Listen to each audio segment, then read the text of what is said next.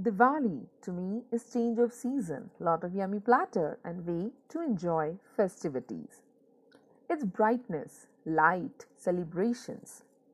But at the end of day I don't like the show business and wastage.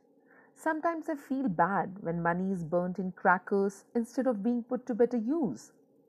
When food is wasted while many go hungry stomach when new clothes are piled up following fashion trends and many kids roam on streets in ragged clothes. When we say Diwali, we all know the importance of light, which is symbolic of positivity, isn't it? So, Diwali should be lights in soul, lightening the light of happiness and hope.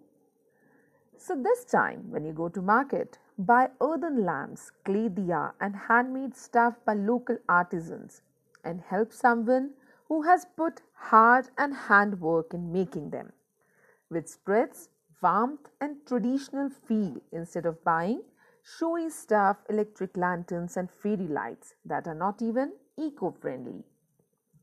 Following traditions and rituals along with sharing and caring for the needy. That is Diwali to me. This Diwali, light the diya of knowledge, which removes negativity from thoughts, removes anger, injustice, and sufferings from lives. This Diwali, let the new beginning be of sustainable and conscious living.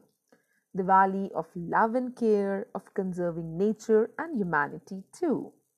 Let this Diwali be lightning of love and brightness, not just what glitters to eyes, but what lightens and brightens your soul.